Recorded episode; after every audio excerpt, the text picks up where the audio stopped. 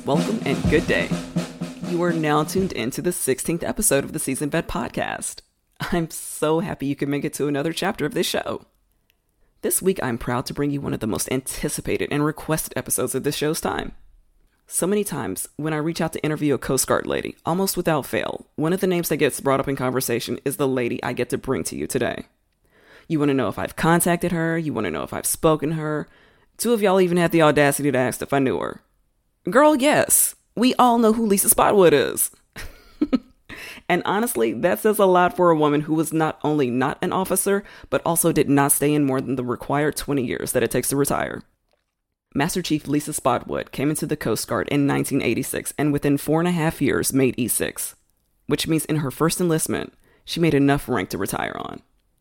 By the time she was at her 18 year mark, she had made E9, and when she was tired of being the Command Master Chief, she threw her badge on the CO's desk and told him exactly what to do with it. now, if you know anything about Lisa Spotwood, you know there are two things she simply will not do one, waste time, and two, suffer fools. Master Chief Spotwood is a legend in these Coast Guard streets. But after writing number one on two service wide exams, E8 and E9, after being the first woman chief on a 270 cutter, after becoming the first black woman in her rate to make E7 E8, and E9, and after working an entire shift in the galley while in labor, well, why wouldn't she be? Master Chief Spotwood may have retired in 2006, but her dedication to making the Coast Guard a safer, fairer, more welcoming place for black women has never stopped or wavered. Y'all can stop asking me when I'm going to drop the episode with the Master Chief, because here it is. That's why this week it is my privilege and my pleasure to put the spotlight on Spotwood.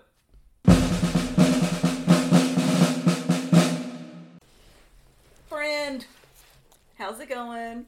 Wonderful, wonderful. And you? I'm doing great. Thank you so much. Thank you for sitting down with me and having this conversation. I really appreciate you making time on your schedule. I know you got stuff to do. Thank you for doing this as well. You're welcome. You're welcome. All right, so um, for this interview, uh, I think you agreed to give your real name, rank, and branch of service. Yes. That's what's up. So, uh, Master Chief Lisa Spotwood, what is your connection to the service? Like, how long were you in? Which branch were you in? And uh, did you grow up around any veterans? Okay. Um, I was in for 20 years, and I was I'm retired. I'm a retired um, United States Coast Guard Master Chief. Whoa, whoa, come on. And far as growing up around family, um, my whole family has been in all of the branches except for this um, Space Force. but, you know, as far as the other branches, I have several that were in the Marines, a whole lot in the Army, um, several that was in the Navy. I have Air Force, you know, so pretty much have grown up around with all of that. And as far as our family history, dealing with the mil- military um, goes all the way back to the um, Civil War. My um, four grandfather, he actually was in the Confederate Army. And um, a lot of people ask, well, the Confederate Army, but um, he was here. He was a free um, man in the state of Virginia. And during that time, all the free men were, were required to join the Federate Army, Confederate Army, to fight against the Union Army and um, he did not receive his p- pension until he was 82 years old. So this was several years after he was in the um, Confederate Army. He was 82 Yes. before he got his first pension check? Yes, That had to have been like, all right, so the Civil War was 1863, if Mhm. I'm all right. to 65. And so this had to have been like the 1900s when he uh when he got his first pension check. He got it in the 1800s, um, but it was like, because we said, because he died, I, I want to say it was like 1926, something like that. He was born in 1841. He was a young man going to war Yes. for a country that didn't like him that much. To Yes. say But I mean, but as a free man, he was required to do that. right on. No, no, I get that. So, and that's the early experience when we talk about um, family in the military. that we have documented. That is amazing. All right. So, how do you feel about your time in service? How do you feel about your time in uniform? Uh, does anything in particular stand out? Well, a whole lot of stuff stands out, but you're not going by the questions. I'm sorry, I, I didn't go in order. Yeah, and I need you to, I'm sorry. because I'm in order. I gave Master Chief a uh, list of questions before I, uh, before we started this interview, so she could be very prepared. And uh, I rearranged the order of the uh, of the questions because I like throwing people surprises. And all, so Well, she, she, she's the one that got the surprise. yeah, I so I, I- I hit Master Chief with a surprise uh, order right here. Uh, did you find your uh, your place?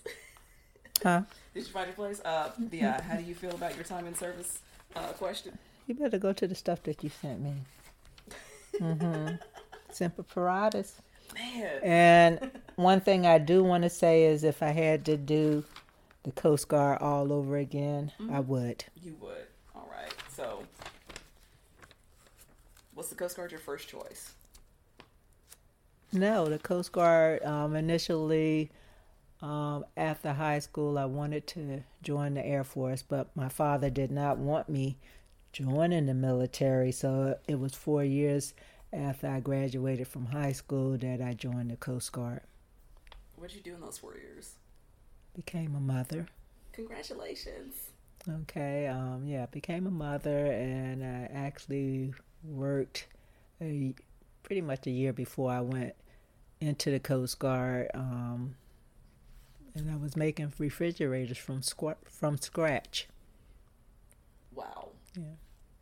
I mean- well, that, that's no, that's a story I didn't didn't think I was going to hear. You made refrigerators. From scratch, first, you know that metal piece that bends in the box. I was the one riveted, riveting the ends to You turn it into a box. You made them from IKEA, and I wouldn't have like. I still would have been amazed. Uh, you said you made it from scratch. Yeah, wow. the installation, everything. So, like, if your refrigerator broke right now, would you be able to fix it? That would be an electrical problem. Not a manufacturing problem, okay? You right. Look, hey, you know more about that than I do, so I'm sorry for the stupid question.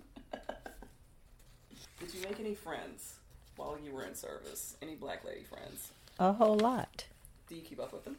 Yes, I do. I might I might see them in the supermarket. I might see them in a Walmart. You know, we end up hugging. We haven't seen each other in a while, and I also have close friends that I talk to on the phone. They live out of state, but I keep up. I keep up with everybody. Right on, right on. Do you remember how you met any of uh, your black lady friends? Well, we're gonna go back. Um, I guess I could go back to A school. Okay. is when I first, cause you know the first unit I was at, I was the only black female at the unit, and come to find out, I was the only single black female on the island, Long Beach Island, up um, in New Jersey. But um, when I went to A school, I ended up meeting several um, black females. They weren't in the cook rate or it was subsistence specialist rate back then. But um, one of them that comes to mind is um, Shawan Bellamy Knox. And um, I went to A school. She was a yeoman, and I was a subsistence specialist. But we went through school at the same time, and she's one of my dear friends still to this day. Um, and one of the other ladies that went to um, Yeoman School during that time, Tracy Mitchell, I actually went to high school with her. so um, she's still in the area. I don't keep up with her, but Look, I'm just glad that you made some yeoman friends. That as a I, yeoman, I got I got friends in every rate. Okay, whether the DCs, um, damage controlmen, like um, Tony Cunningham, okay. Cunningham. Uh, she's your first um, African American DC chief. Come on. senior chief. okay. She um, better get it. but yeah, I've actually met most of, you know, different ones. I haven't been isolated. Let me just say that much. I can tell. so you began your village in A school. That was the first time you uh you befriended another person that looked like you, or that you were able to befriend someone else that looked like you. Well, I think in A school I was more acquainted with them, but my first friendship would be when I um, went to my first um, unit, which was Air Station Clearwater in 1987, and it was an SK2 named Deirdre Green, and I would, you know, really put her as being part of, you know, the village in the early stages. Um, she literally took me under her wing my whole two years while I was at the air station. And she was from Tampa, so I, on the weekends that I did not have to work, I used to go over to her house and hang out the whole weekend and stuff. And she was my family down there. I didn't have any family in Florida, in the state of Florida. So that was the closest thing to family for me. And we still remain real good friends after all these years. It's been 36 years, and we're still very close friends. Nice.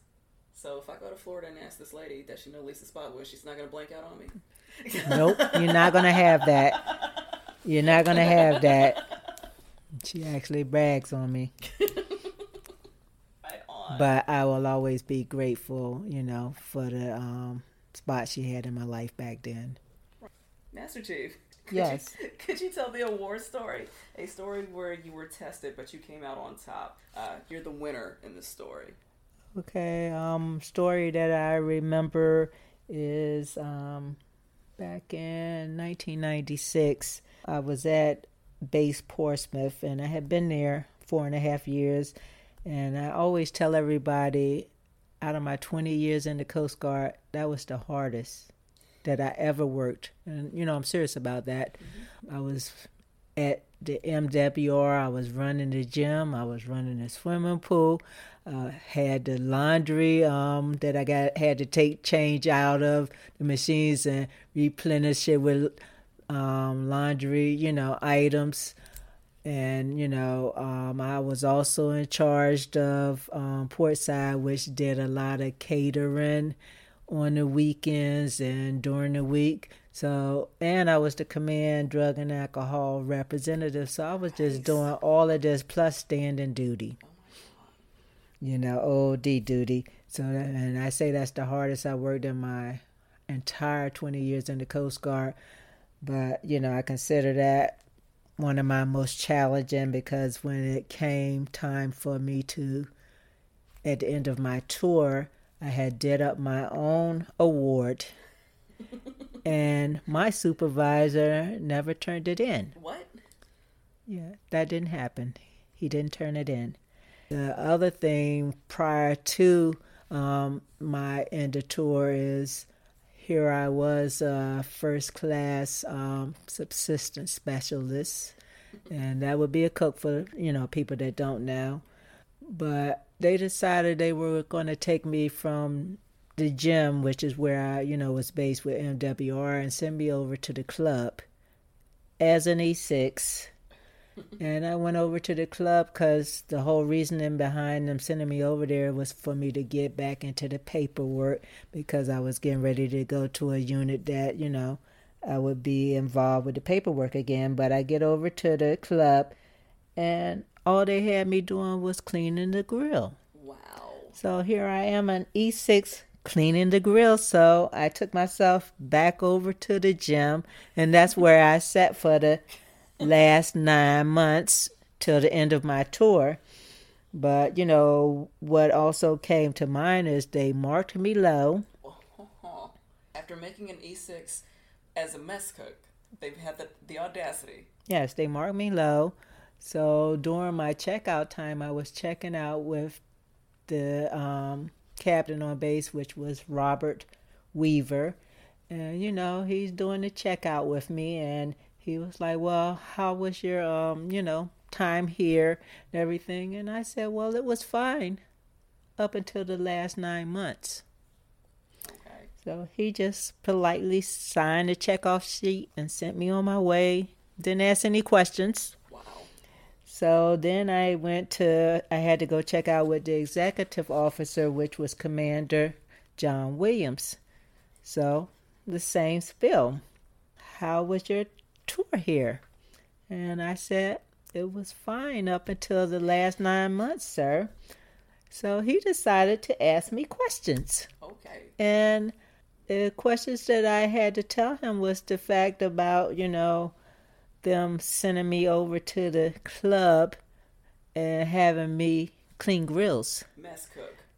As an E6. Well, I did not say it like that, you know, but also, you know, during our talk and everything, um, I also said, you know, that I was speaking up. I said, I said, this is not about me because, you know, I'm going to move on. I'm going to do better, you know, once I leave here. So it's not about me.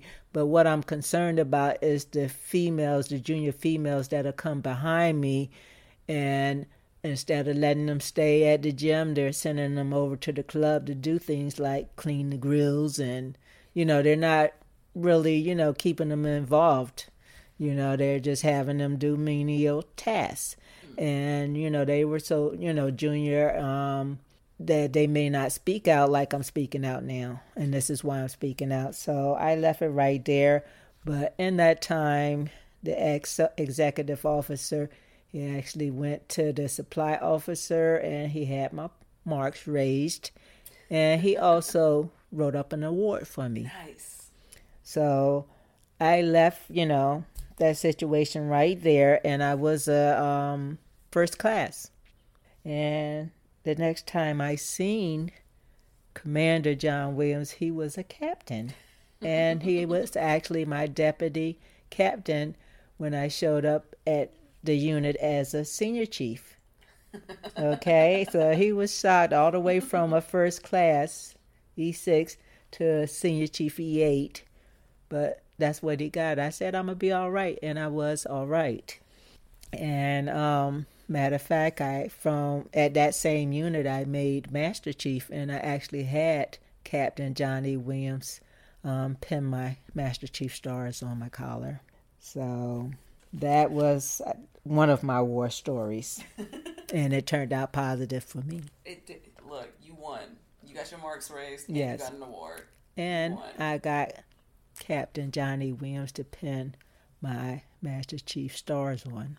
Word. Very classic. Look, that's a win. Master Chief, hmm could you tell me something that you wish you had known before joining the service? Um, I wish I had would have known about the Coast Guard. I had no idea.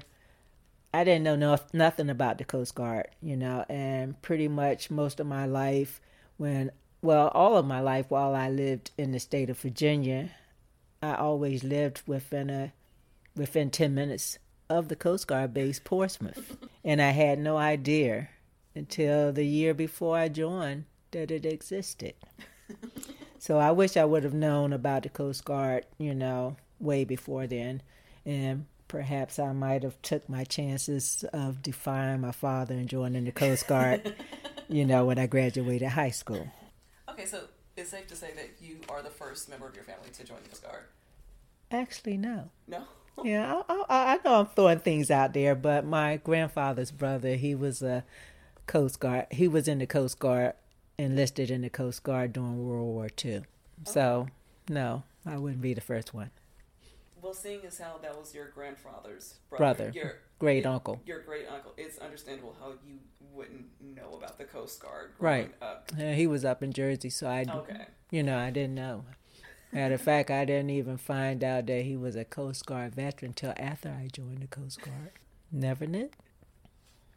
Can you tell me about a time when you learned a lesson that you weren't ready to learn? Okay, we shall go there.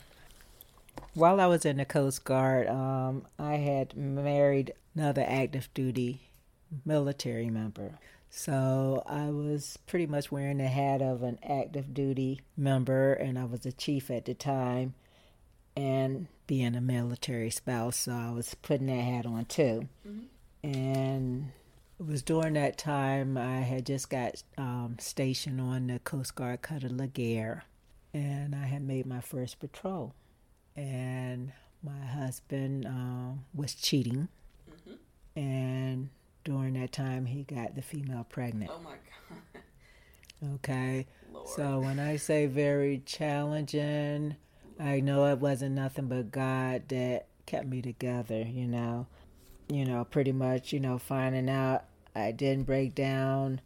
My first time breaking down concerning this issue is um, the girl went down to the police station in Chesapeake, Virginia, and said that I was threatening her with bodily harm, even though I, I had nothing to say to the female.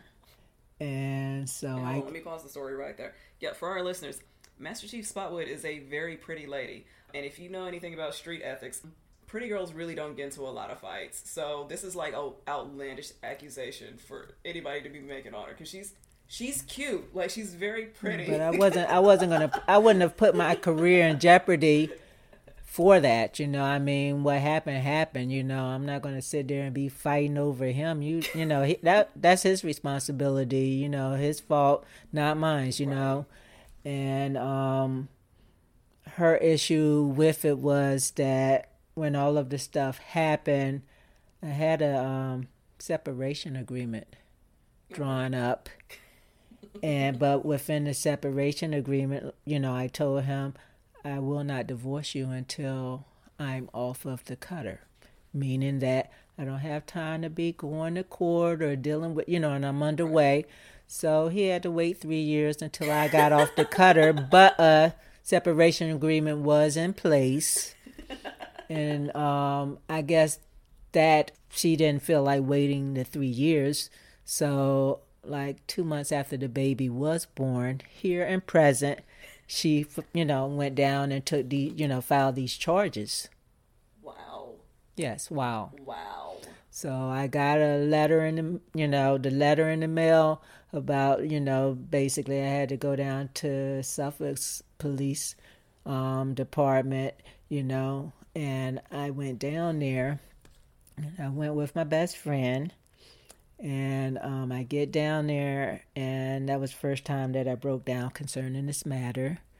But um, they, you know, informed me that she took out a, you know, filed a charge of um, threatening her with bodily harm, which I did not, and everything. But I did break down at the um, police station, you know, the police officer was like, "Don't worry about this. Don't worry about that. Just you know, this is just the beginning." And you know, they was trying to calm me down.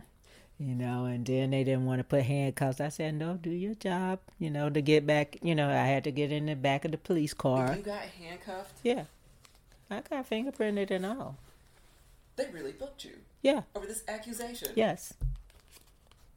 So, um, you know, at that point, never mind. from the police precinct, we had to go down to where the jail was and book. And so, you know, I'm riding in the back of the police car. You know, I'm telling you know the police officer put the handcuff. You know, because that's procedure. You know, can't worry about me crying and all of that. Oh so I get down there and uh, they fingerprint me and take my mug shot and oh everything. Oh and the mag- the magistrate, you know, he basically, you know, he let me out on my own reconnaissance, and he actually scheduled my court date for when I the, was going to come off of um, patrol. You know, I told him when we when we would be back, and he scheduled, you know, the court date after that. And to give you a little backstory on that is, I had already gotten a lawyer, and she um was the one that had drew up the separation agreement. So I had to end up calling her to let her know what had happened. So she actually took over the case far as me getting arrested. And this happened on a Friday evening and we got underway on Monday for Fleet Week up in New York. So pretty much once I um and then we went on patrol. So once I came back in, court date was scheduled and everything. So in the meantime, this is what my lawyer did. She actually um, requested the library records because apparently this girl I, you know, she had got me kicked off the computer at the library. Wow. She shows up at the library, gets me kicked off the computer. She so my lawyer had the library records subpoenaed to show that I had signed in a whole hour before she did. My lawyer had her supervisor subpoenaed because this girl was calling me and harassing me at my house, but she was on the job doing it. And the supervisor also heard that, you know, who she got pregnant by was married, you know. So all of this happened, and my command was like basically the commanding officer, the executive officer, whoever you need to show. We both show up. so um, we show up in court and everything, and the lady that had me charged or filed charges, she decided she she told him she wanted to drop the charges. And I was like, oh no, I want this hurt, you know? so my lawyer says to me, let her drop the charges. You want to go after her after that, you can do it. And, you know, the judge starts laughing, you know, and everything. So the charges were dim- dismissed right then and there. And um, pretty much, you know, from there, it was quite an obstacle for me. But um, moving forward from there, I, you know, learned I had to put my big girl panties on, which is what I did. Okay, and that incident actually taught me if I could survive this, I can survive anything. Lord. Okay, and it gave me the strength, like, you know, I didn't miss one patrol out of that whole situation. I continued to advance in rank because after that, I made senior chief. I made Master Chief, so you know nothing held me back. You got booked as a chief. Mm-hmm. Yes. You said booked. I got arrested. But There's a difference between book is you know on the ship far as you know captain's mast. Arrested is in civilian court. best. Oh my God. Mm-hmm. You But it made me the strong and independent woman that I am today. Look that that'll put strength on anybody. You know, I'm really glad that you had a good chain of command at that Yes. time. Like that was Yes. that was a solid. That that's good that they were able to. They wanted to show up for you. They Yeah, they back. did. They did. Okay. You're gonna find out a lot of things. Oh. So. That was just finding out that you you got arrested Uh huh. because you are such a sweet person. So nice and mild mannered. Like this is not you. All right. Um. One thing about the military, I've always been about my business. Clearly. So. Clearly. Um. Were there any resources that helped you along the way? Any people, groups, organizations, uh, friends, connections, anything like that? Yes. Um, I've always had mentors from being junior enlisted all the way up through Master Chief. Okay. Okay. And um, and I've had great shipmates throughout. And far as um, you know, when I look back, it's just so many. You know, even the um, and I don't know what you would call a work life. The lady there, Laura Jennings Okay. she was so instrumental to me during this time with ex spouse, you know, I was supposed to be going to her for counseling and she was like, Well, you feel like you're gonna harm yourself or anybody else? And I was like, No. And she got down to business. Well, I need you to change your bank account. This is the lawyer here you know. So and I always thank her. I mean, you know, if it wasn't for her she made sure she said and get that separation agreement done and she you know and she was on it you know she was asking me every time i met with her did you do it and i was doing it but you know when i say you know mentors like vince patton um, has been a mentor um, i first met him in person i knew who he was but uh, um, i was a first class Okay. and he was the one um, that told me that I was making chief. He came to me in February and said I was making chief March the 1st, 1998.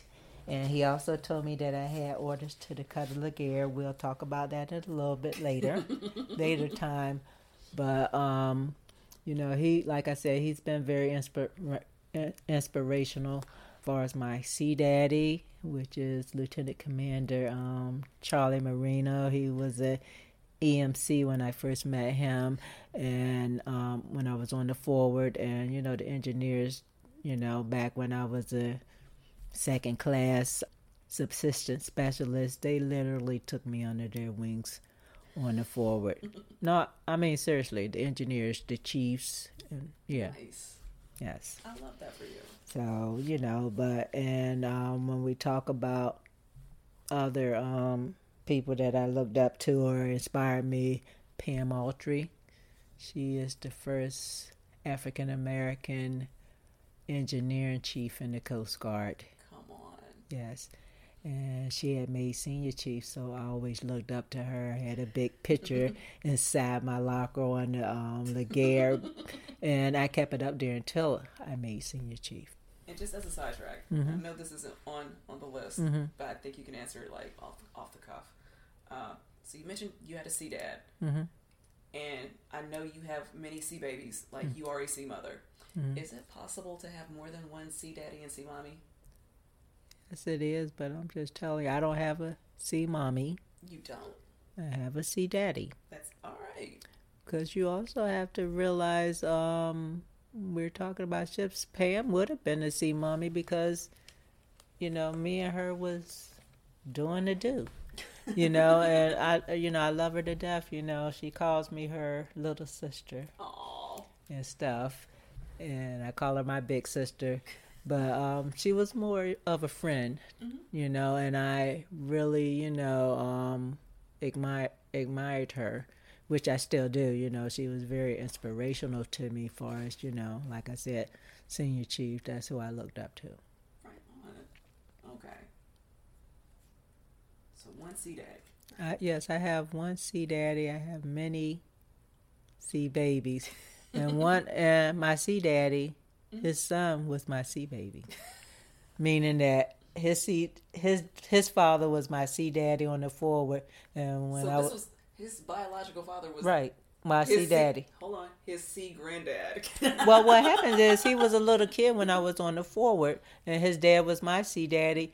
And then when he came to the Legare, you know, my sea daddy called me, "Hey, Luke's coming over there. You know, look out for him. Take him under your wing." And that's what I did. So literally from boot camp, you know, and I love it. I love his story because he went all the way from seaman apprentice, and he retired as a lieutenant commander. Come on. See, that's that's the um, joy in seeing your sea babies just you know sprout. I love it. I love it. Um, in your time in service, Mm-hmm. were you able to establish sisterhood? Were you able to find sisterhood? Were you able to establish? I feel like I know the answer to Yes. this one, but it, it's a hard. Well, yes. I'm gonna talk about Deirdre Green- again, but um, mine started, you know, in the first part of my career, the first year of my career, and my sister, you know, I, you know, when I say sister, far as Deirdre Green, she is. She didn't have any sisters, and I didn't have any sisters, so we literally have been sisters since 1987. Y'all actual sisters then. Right. Look, after so You know. years, y'all become actual sisters. And like I said, you know, um, before that, she literally took me under her wing, and we're still sisters. You know, here it is, 36 years later. love it. I love it. And, you know, it is so interesting that she was my support when I was a junior um, enlisted, you know, member as an E4 showing up at a unit. She was my support because I didn't have any family down there or anything. She was my family. Her mother, brothers, they were my family. Grandma Easter, her grandmother, that was my family, you know. Did you go to her place for the holidays? I, I was at her place every other weekend. That's what I'm saying. I was around her brothers, her um, grandmother, you know, and you know I was around. You know that was the family for me. How would you rate their sweet potato pie? I just, you know, we come from North Kakalaki, so um, you know, far as my mother's from North Carolina, and my auntie, my mother's sister, So who made better sweet potato pie? Your your sea family No, or or your family? my family. I'm I'm, gi- I'm I'm giving it to them. You know, but the interesting thing um, when we talk about sisterhood, um, although she was, you know, um, I took her, she took me under her wings early in my career. After she retired from the Coast Guard, I have been there for her, you know, supporting her, um, whether it's medical or whatever she might be going through. And she's been retired since 1999, so that's how long, you know, like 30, you know, yeah, almost, it was over 30 years. What is 33 years? Yeah, that, you know, as far as the support that I, you know, have given her. So she retired in all right. So 1999. so you've known her longer as a retiree than you did. As Yes. yes. Lovely. that's that's real friendship. hmm A tough situation where you were in that you were in that another sister helped you out.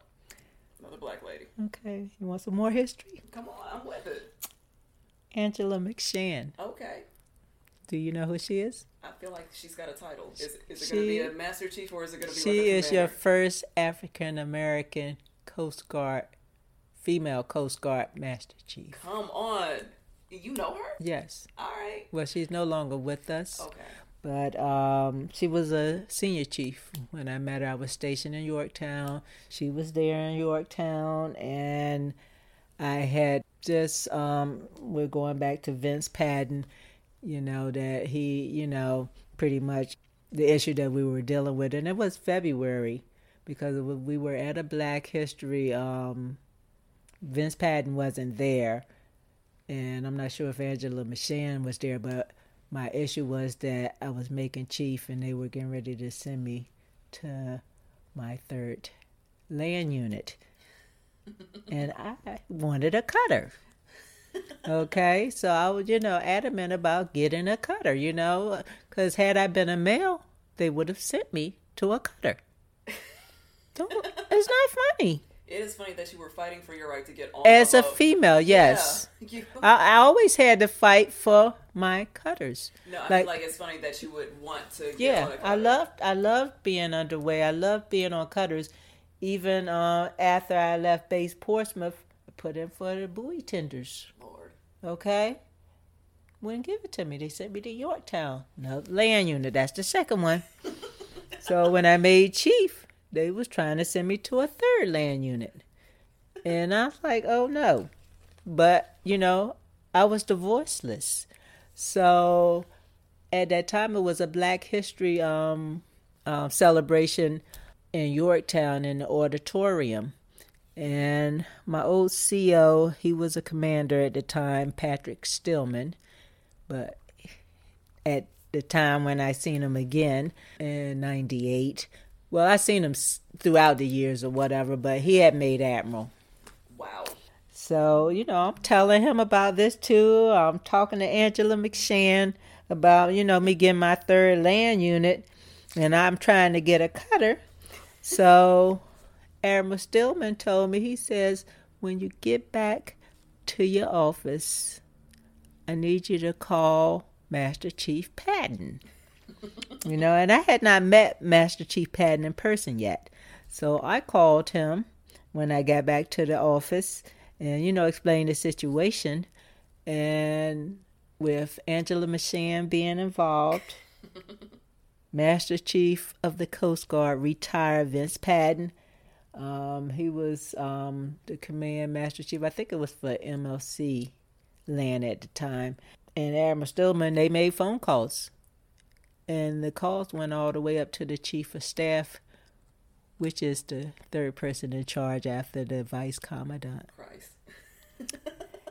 And out of that, um, and I'll, I'll I'll say, far as um, Admiral Stillman, you know, I believe that he always saw the light in me as a um, second class petty officer, and when I made first on his cutter, instead of getting transferred, I chose to stay.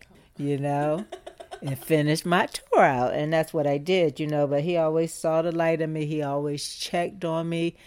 Um, I can remember being on the Legare, you know, he, and this is on the Legare, you know, years later, he's walking down to the pier, and I done left the cutter, you know, Legare, and went on up to, I think it was Port of York or whatever. We had pulled into the pier in Yorktown, and, you know, pretty much when he showed up at the pier and he's asking for me, you know, I mean, the command got, you know, scared, you know, what, let's, okay.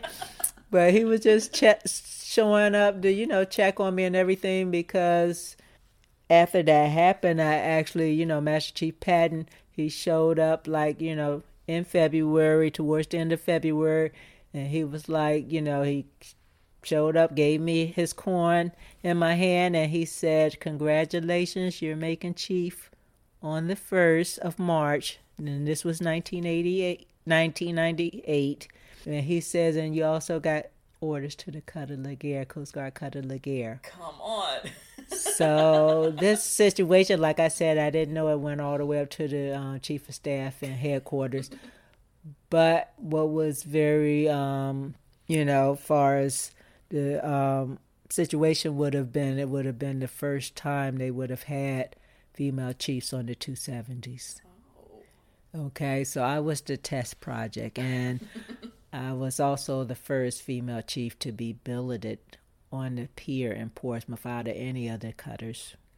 So basically, I did my whole tour on the Legare, and it was me and another female. And then once she made um, warrant, they had another female come up there, but we were the test projects, and now because of that, they have female um, chiefs on all the cutters. They can be billeted on all the cutters. They've actually turned some of the 270s where they used to just have all male E6 and below, and they have some of the most of the cutters have E6 and below females now with the males.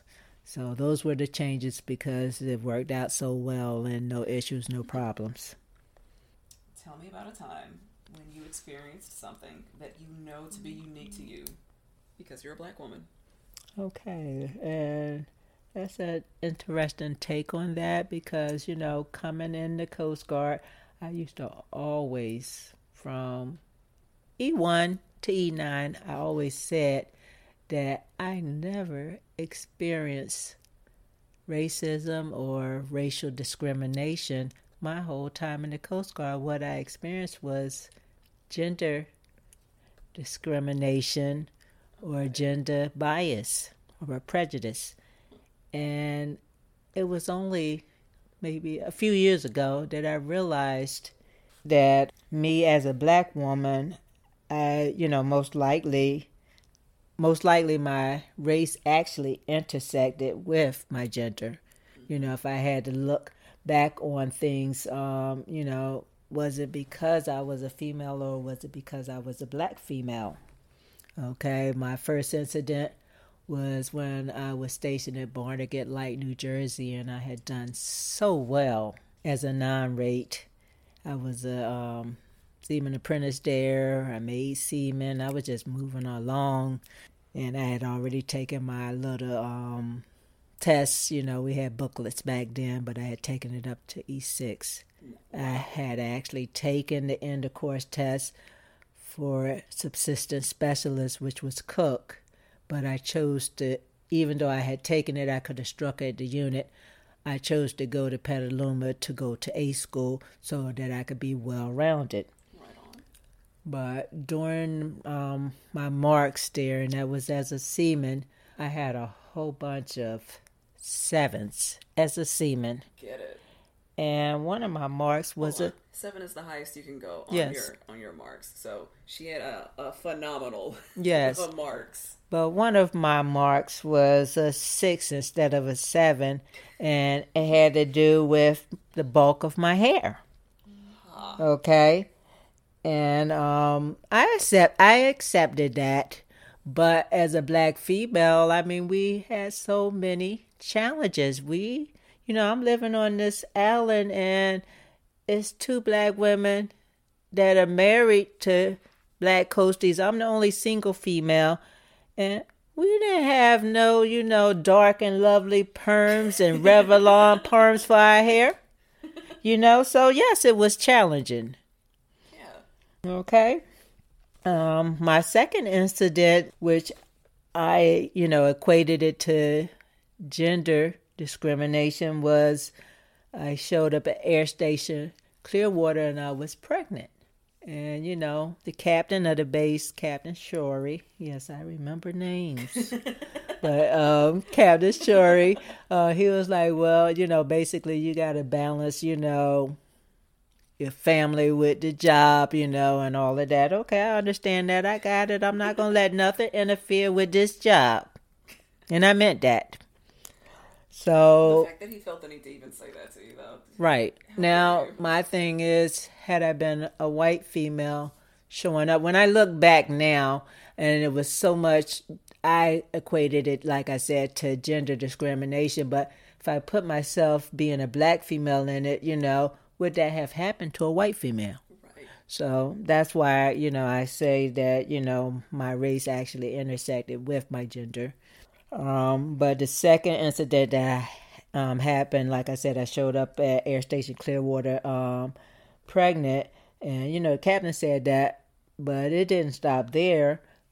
I was actually duty cooking, lifting, roasting pans in that galley until I was seven and a half months pregnant. You heard you heard me, seven and a half months pregnant. look here. Okay. And I was in labor and I went to work. You stop it. I went to work and I did not leave to go to the hospital until 9:30 that morning and I had my baby that evening. Okay? Um there is no way a white woman would have had to so do all that for that long. Yes. That's heavy lifting. yeah. So after all of this, I get marked by the chief, Chief Kaluen. You know, I can remember names. Well, I, I see. But um yeah, he marked me low. Get no. And his reason for marking me low was because the crew had to take up my slack when I had doctor's appointments. But I had to um, go over his head, and I went over his head to Mr. Lewis, and you know, he was the support officer.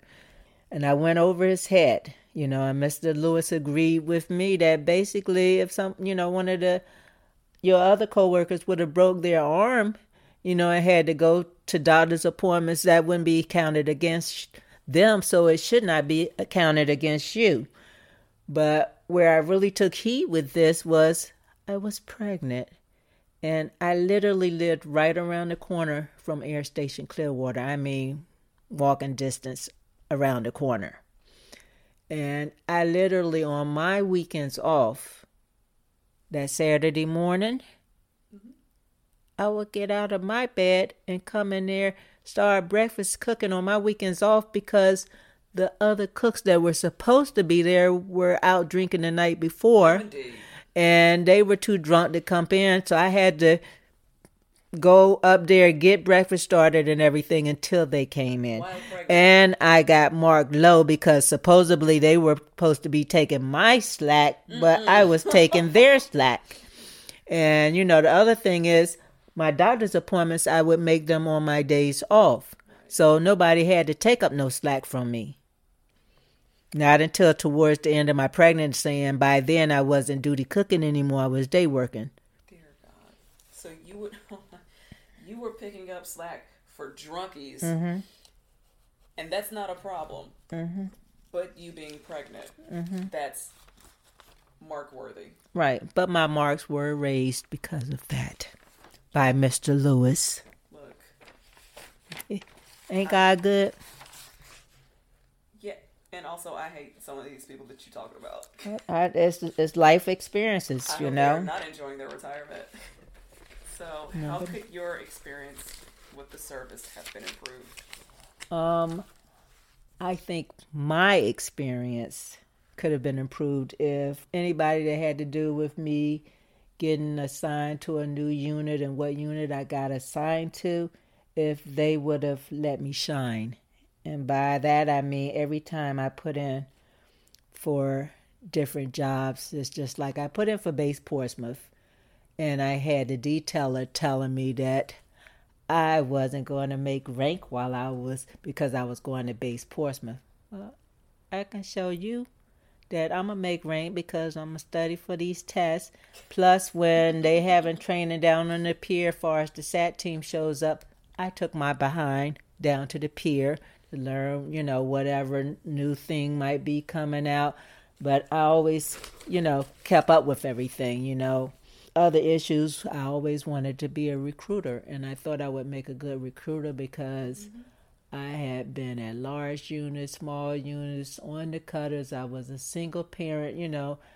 It was so much that I had to offer, but they never let me be a recruiter. I wanted to, um, civil rights, I was putting in for these jobs, but they, and when I say they, whoever had to endorse me, far as my next super, you know, my whoever my supervisor was marketing official. Mm-hmm. They didn't want they didn't want to endorse me. Um, I put in for command drug and alcohol representative. I could do it as a collateral duty, which I got to do twice at different units. But far as doing it as a full time job, no. And um, command chief when I was on the La Cutter when I was on the Cutter Legare. Um, the captain told me um, me and him weren't on the same wavelength. And at the time, I was the chief of the boat because I was the senior chief. Wait, were you the senior chief? Yes. senior chief? No, I was the senior chief on the boat. E8? No, I wasn't Oh, the okay. eight. I was the chief. You're just senior ranking chief. Yes, Okay. so chief of the boat. Gotcha. I had another um, situation where I um, was made command master chief when I was in Miami, and I actually um, kept the job for about two months. And then I went into the captain's office and threw the badge on his desk. and because basically, um, and I'll say this, you know, my feelings, it used to be called Command Enlisted Advisor. And when it was Command Enlisted Advisor, they were there for the people. But when they changed it to Command Chief, Senior Chief, and Master Chief, they were there for the command. And one thing that I was never about was kissing butt. and like I told, uh, you know, and it was Captain Fox. He was my um, he was my CO at the time when I threw the badge on the on his desk. You know, basically I could do this job without a badge. But what I find interesting in both of those situations, as far as putting going for command chief and not getting it because we weren't on the same wavelength, and me um, giving up the badge as a command master chief is both commands kept me very involved with what was going on, especially if it had to do with females. And I had no title. Okay. I had no badges, but I was the first one that they called into their stateroom or their office. And pretty much, uh, Chief handled this, Master Chief handled it, you know, and this with without the badge and the title. Lord. So, but when I say um, I felt like I was held back, is I never got to do anything but be a cook, and it was almost if um, even you know the people, you know, detailers and all of that. It's like they didn't want me to go out to cook right. You know, I know I cook good. I knew the paperwork, but I wanted to broaden my horizons, and you know, they never let me do it. So I always felt They like I was being um, held back because of that, you know. No, not, not Cause I and I say I had so much more to offer, and I Do you think you're a better? You were a better leader than the leaders you grew up under. yes, Good. Good. and and, and I say that um, because, especially in the um, culinary field, I'll say it just like that. I never had a strong chief the whole time my for my whole career, you know, and I made chief, so I didn't need one at that point, but I never had a strong chief. Like they were all weak. You know, and um when I call out people that actually mentored me far as the culinary rate at the time, I had a first class and he was there at that air station Clearwater, and he actually, as a third, when I was a third class, showed me all the paperwork and put me in the jack of dust position to do it. Once I went to C school, it was a Master Chief SS, but he, I didn't work directly for him. But you know, the deal was he said if you carve my steamship round at my retirement, I'll make sure you get um, put in for C school and C school was paper management, and he did it. Wow. So as a third class, which I wasn't supposed to go to the school until I made second class, I went as a third class. So, um, you know, but he was, you know, I consider him a mentor and stuff. But like I said, the chief, when I went to the forward, the chief, I'm making faces right now because it was garbage. She, she was rolling her eyes nice and hard. yeah. And then when I showed up in Yorktown, I had a chief that um there that um pretty much he took credit for everything that we did and you know he pretty much kind of worked off our backs as gave people favors we you know we did we worked a whole lot there too you know but i did enjoy being there i learned so much um, but he was another one. He gave me low marks uh-uh. when I showed up, and he said, "Well, that's because these are your first marks." No, indeed. Okay, but okay. What happens is I can show y'all better than I can tell you. You ain't gonna sit there. I stand up for myself, but some things I got to show y'all better than I can tell you. So that's where I advanced to chief. Right and this was the same man. Like I said, he went to the cutter beside me. And, you know, he was like, Well, I just tested for senior chief. When you going to test? I said, I just did too. so he said, Well, you better not beat me. Well, guess what? I wrote number one. and, you know, the moral to that story is he didn't even make senior chief oh because of me. No, he didn't because of me. Because um, I went to the um, he didn't make it off of that particular service wide, but he was on the list when I went on the SAT team as a senior chief as an E8. Um, but what he was doing was cooking his books and everything, and guess what? I got a call like, and I showed up at his unit, and the investigation that I did on him and report that I had to turn in was 76 pages long. I, I can still remember the number. I love it. Okay. I love it. And um far as you know how he was cooking the books and everything, the inventory cards, I was right down to everything, you know. So basically they took him off the list for E8 he was working at the um, Port of York in Yorktown. They took him out of there too. Anything to deal with money, so they put him in the barracks. So he didn't have to deal with no money. People was worried about their careers after that point. Uh, he was cooking the books and nothing else afterwards. right. oh Lord, I'm that story makes me so happy. I'm so glad I heard it.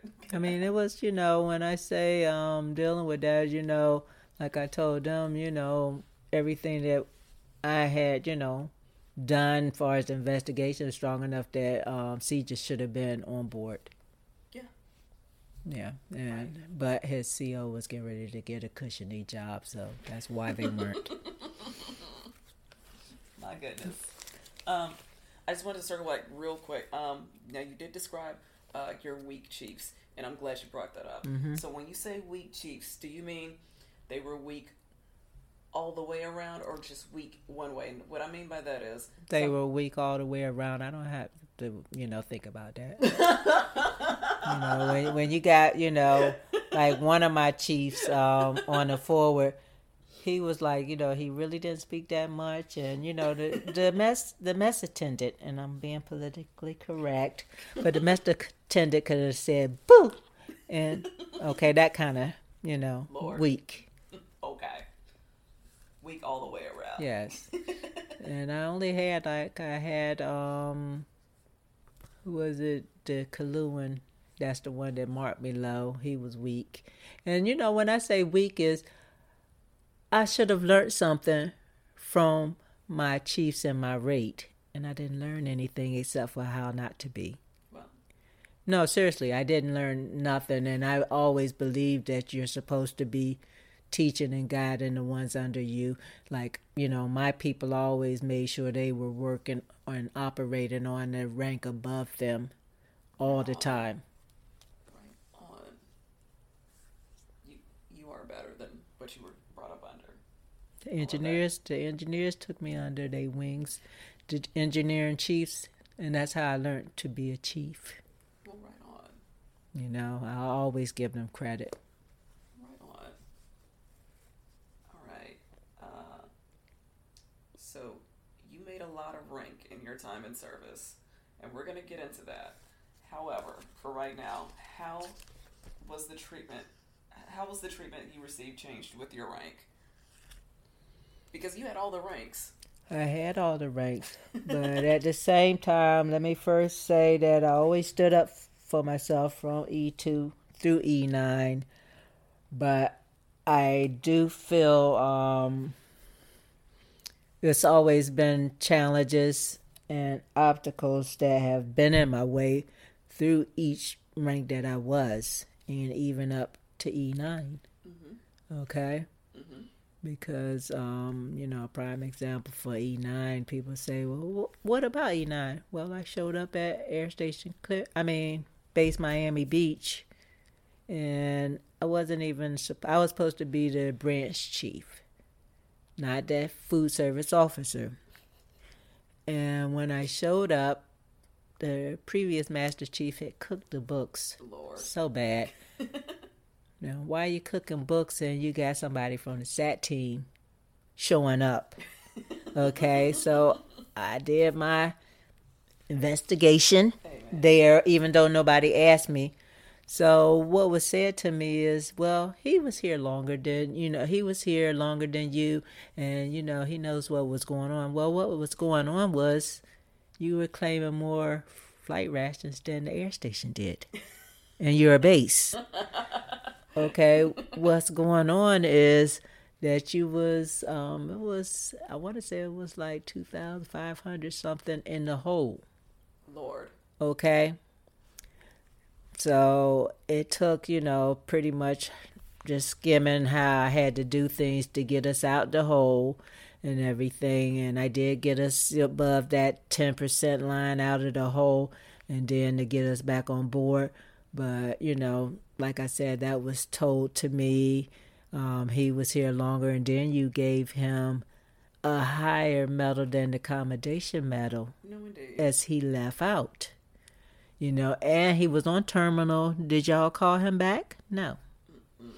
So, you know, I had a problem with that. You know, hear me as a master chief, and then on top of it, I trained my supply officer and the ex executive officer on how to check the books and the paperwork. Now, after I've trained y'all, y'all had the audacity to check my stuff out. Month. They did it for six months straight. After I showed y'all how to do it, you know.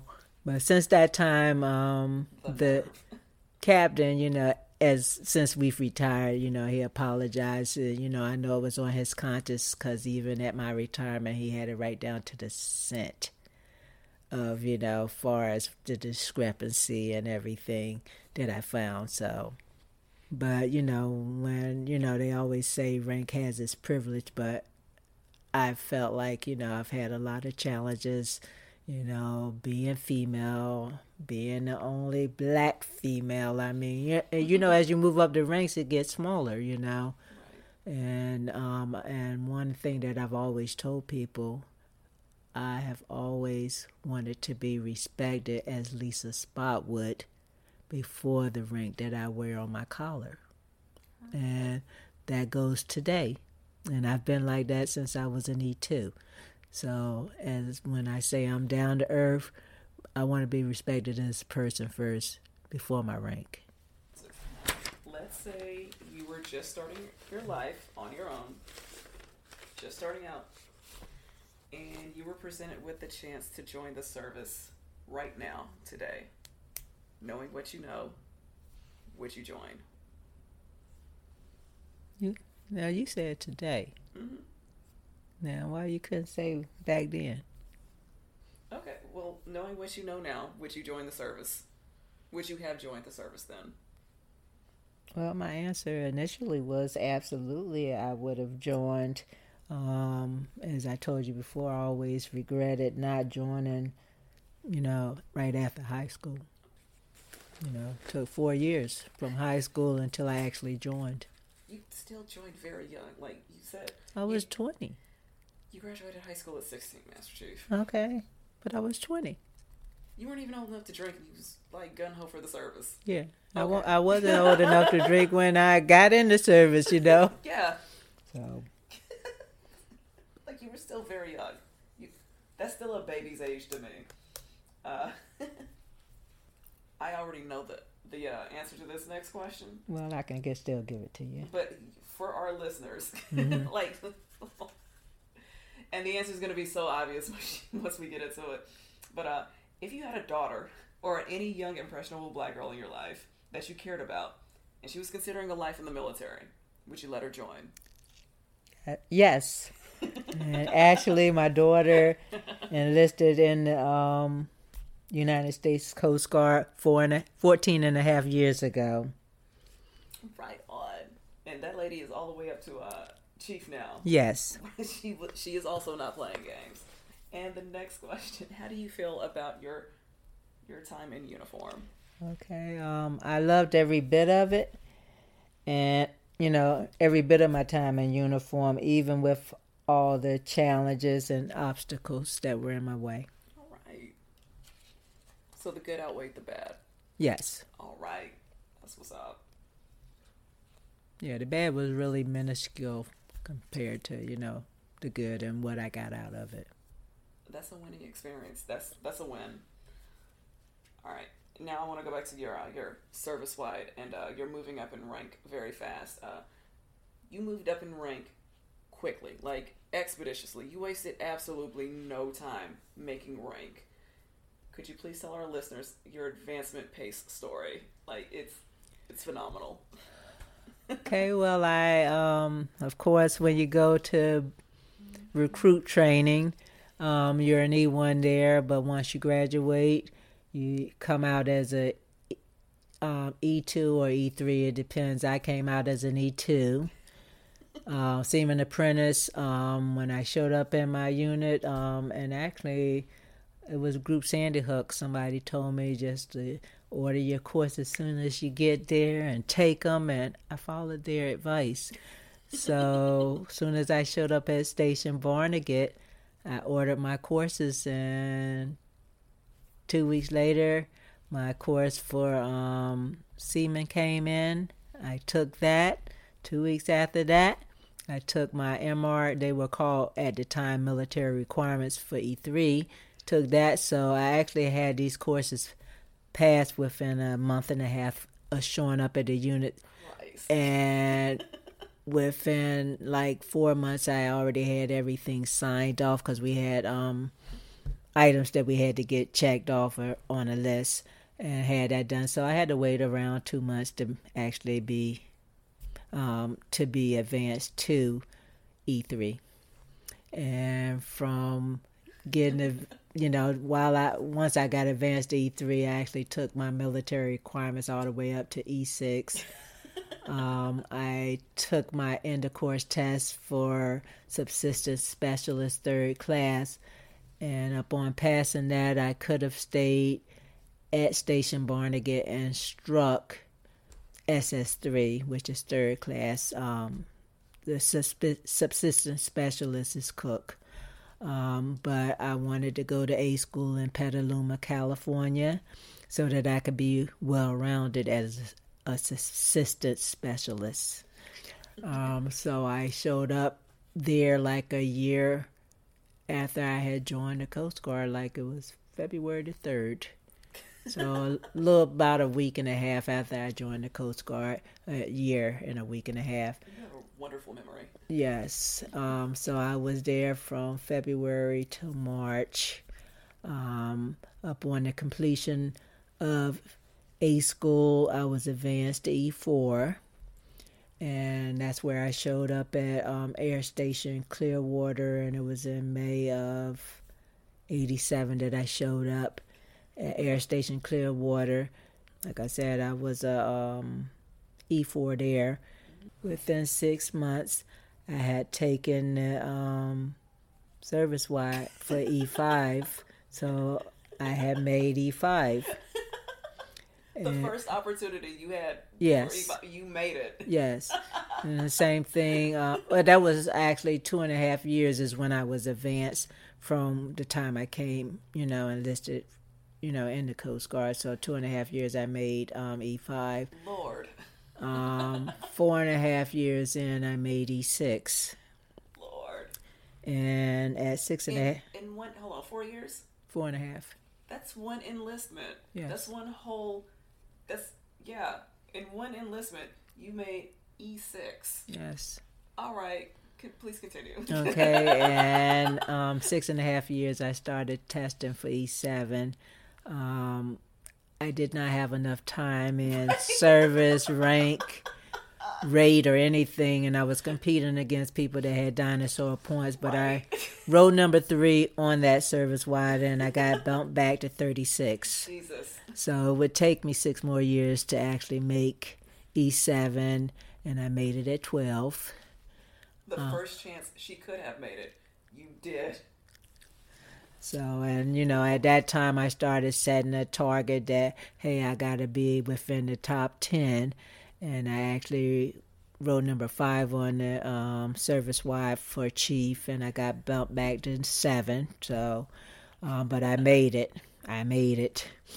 Um, and from there, I just really took off running. Um, far as um, senior chief, um, I made that in 15 years, and I wrote number one on that um, service wide. And for Master Chief, I wrote number one on that service wide, and I made that in 18 years, or I was advanced in 18 years. Christ. And I wanted to, you know, also say my goal when I raised my right hand upon enlisting in the Coast Guard was to make was to do just 20 years and retire and to make Master Chief or E9 within those 20 years. So once I had been advanced at 18 years in, I put my re, uh, quest for retirement in, and two years later, I retired at 20. Wasted no time, no time, not not not a second left behind.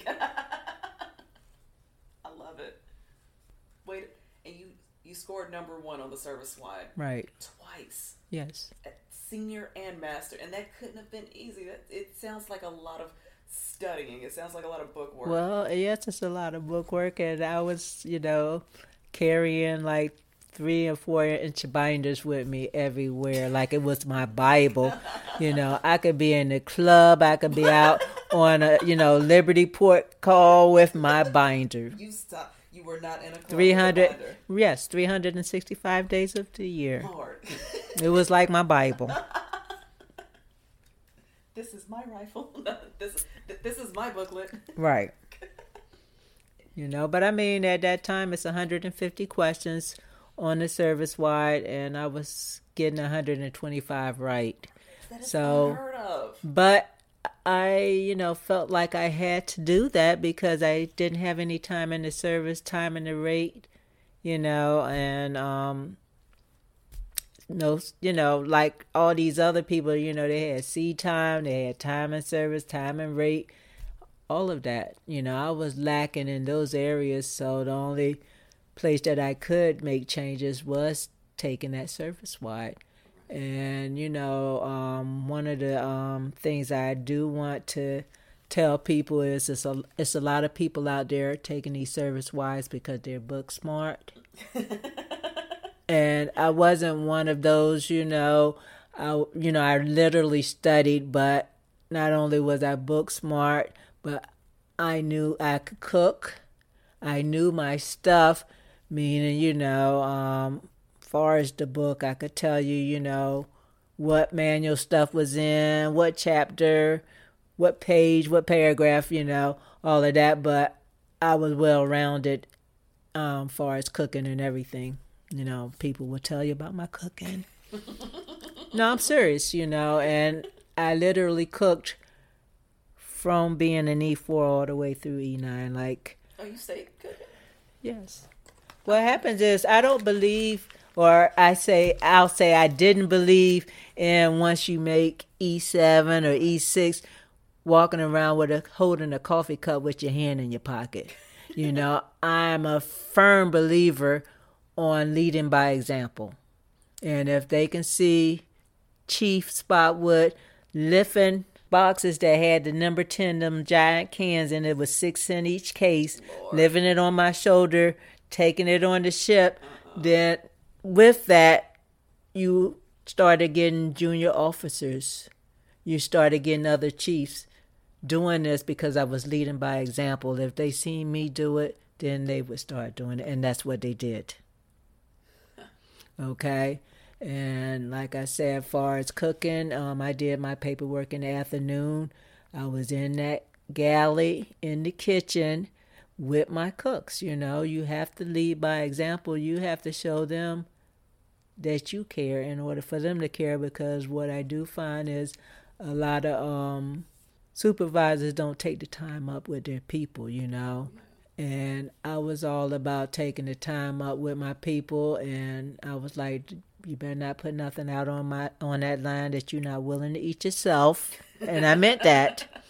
You know, I was all about training and everything and you know, sat down had training. I was also about um my people um taking, you know, basically having a lot of input, you know, whether it was the menu, whether it was, you know, work schedules, procedures, or anything. You know, I wanted them to be able to take ownership and not just be uh, one of those leaders that told you what you're going to do, when you're going to do it. I wanted them to have as much input, you know, so that, you know, take ownership.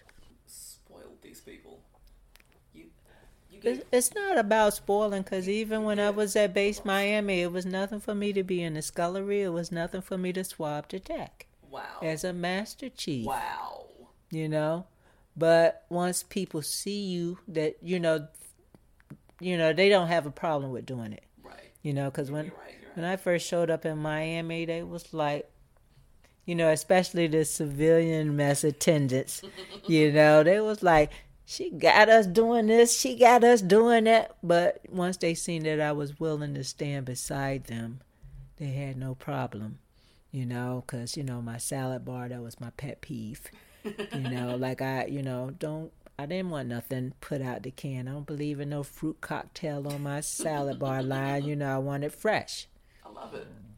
So that meant they had to chop and cut and all of that. And if we had chicken the day before, steak the day before, it was gonna be out on that line. Okay. So and you know that's shrimp or whatever, you know. So, but when I say leading by example, and you know, the other thing with the civilian mess attendants before I got there, they were just there to work. Nobody paid them no mind, and I included them within everything that I included my um, culinary um, specialists under me in. You know, whether Christmas, what you know, whatever. You know, I bought gifts for them too. You oh, know, I bought pizza. You know, y'all come out here. You know, like y'all not just civilian mess attendants and going about your business somewhere. They were included. They were part of the team. Right on. So. I love it. I love it.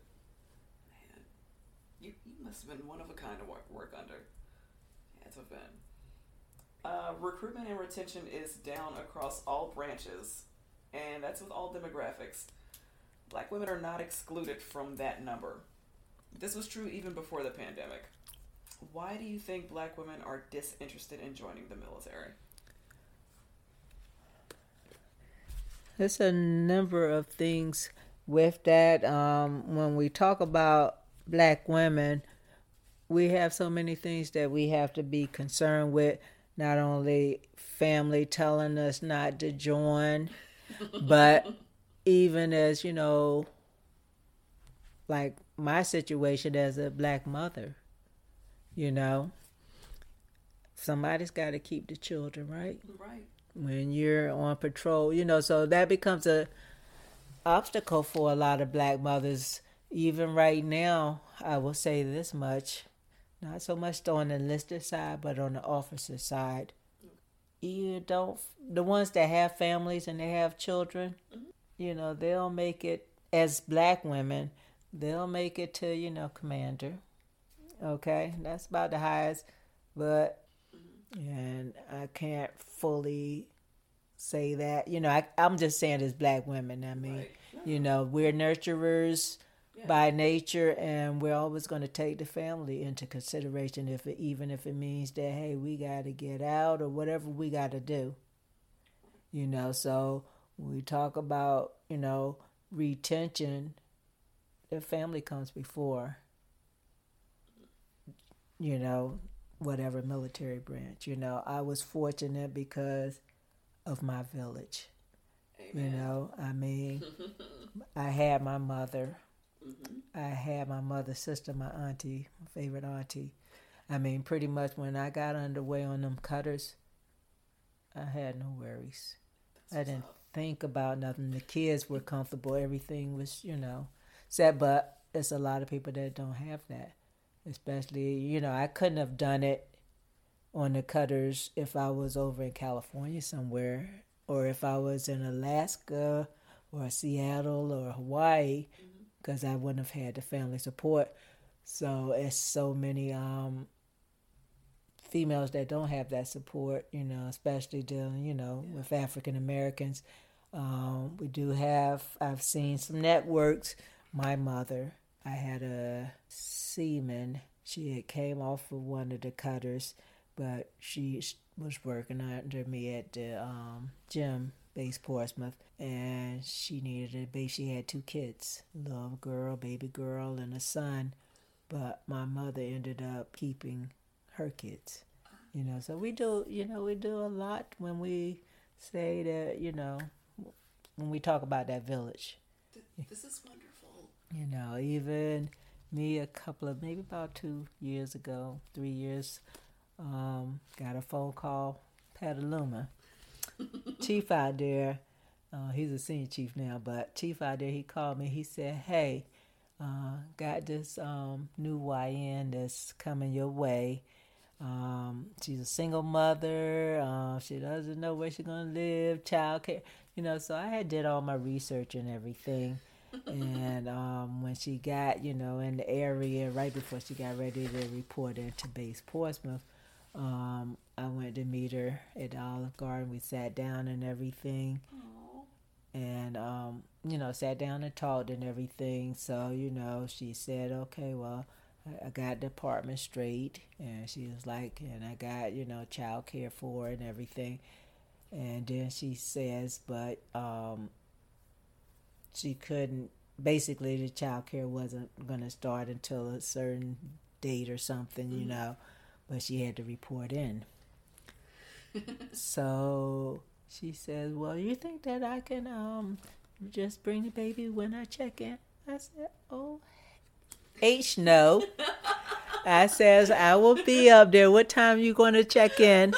Uh, I will be up there and I will sit out in the um, personnel office in the lobby and I'll watch the baby till you do your checking in. You will not be walking around with this baby on your hip checking in and that's what happened.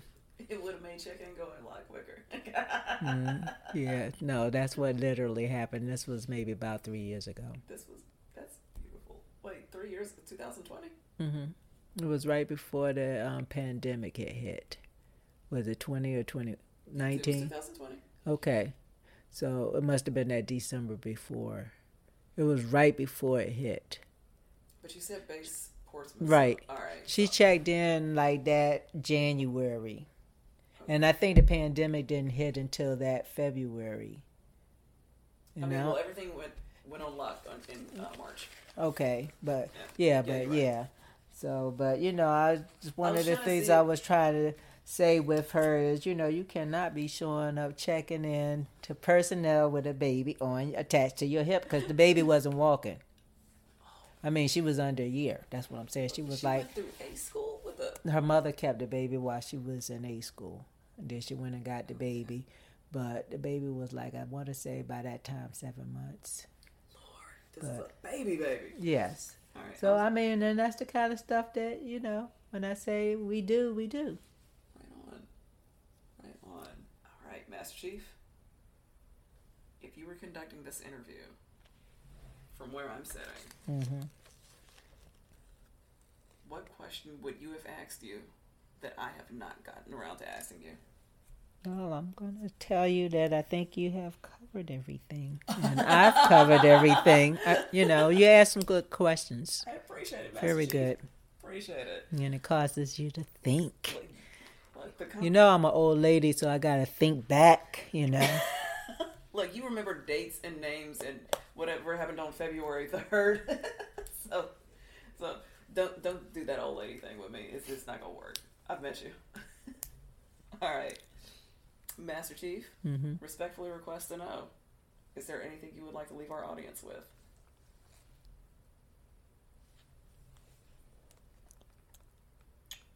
Ooh. Um, no, you don't have me stumped.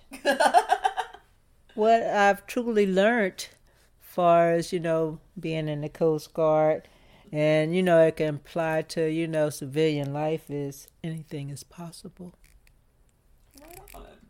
I learned that, and I've learned, you know, just so much that you know I still can use today or tell people about today.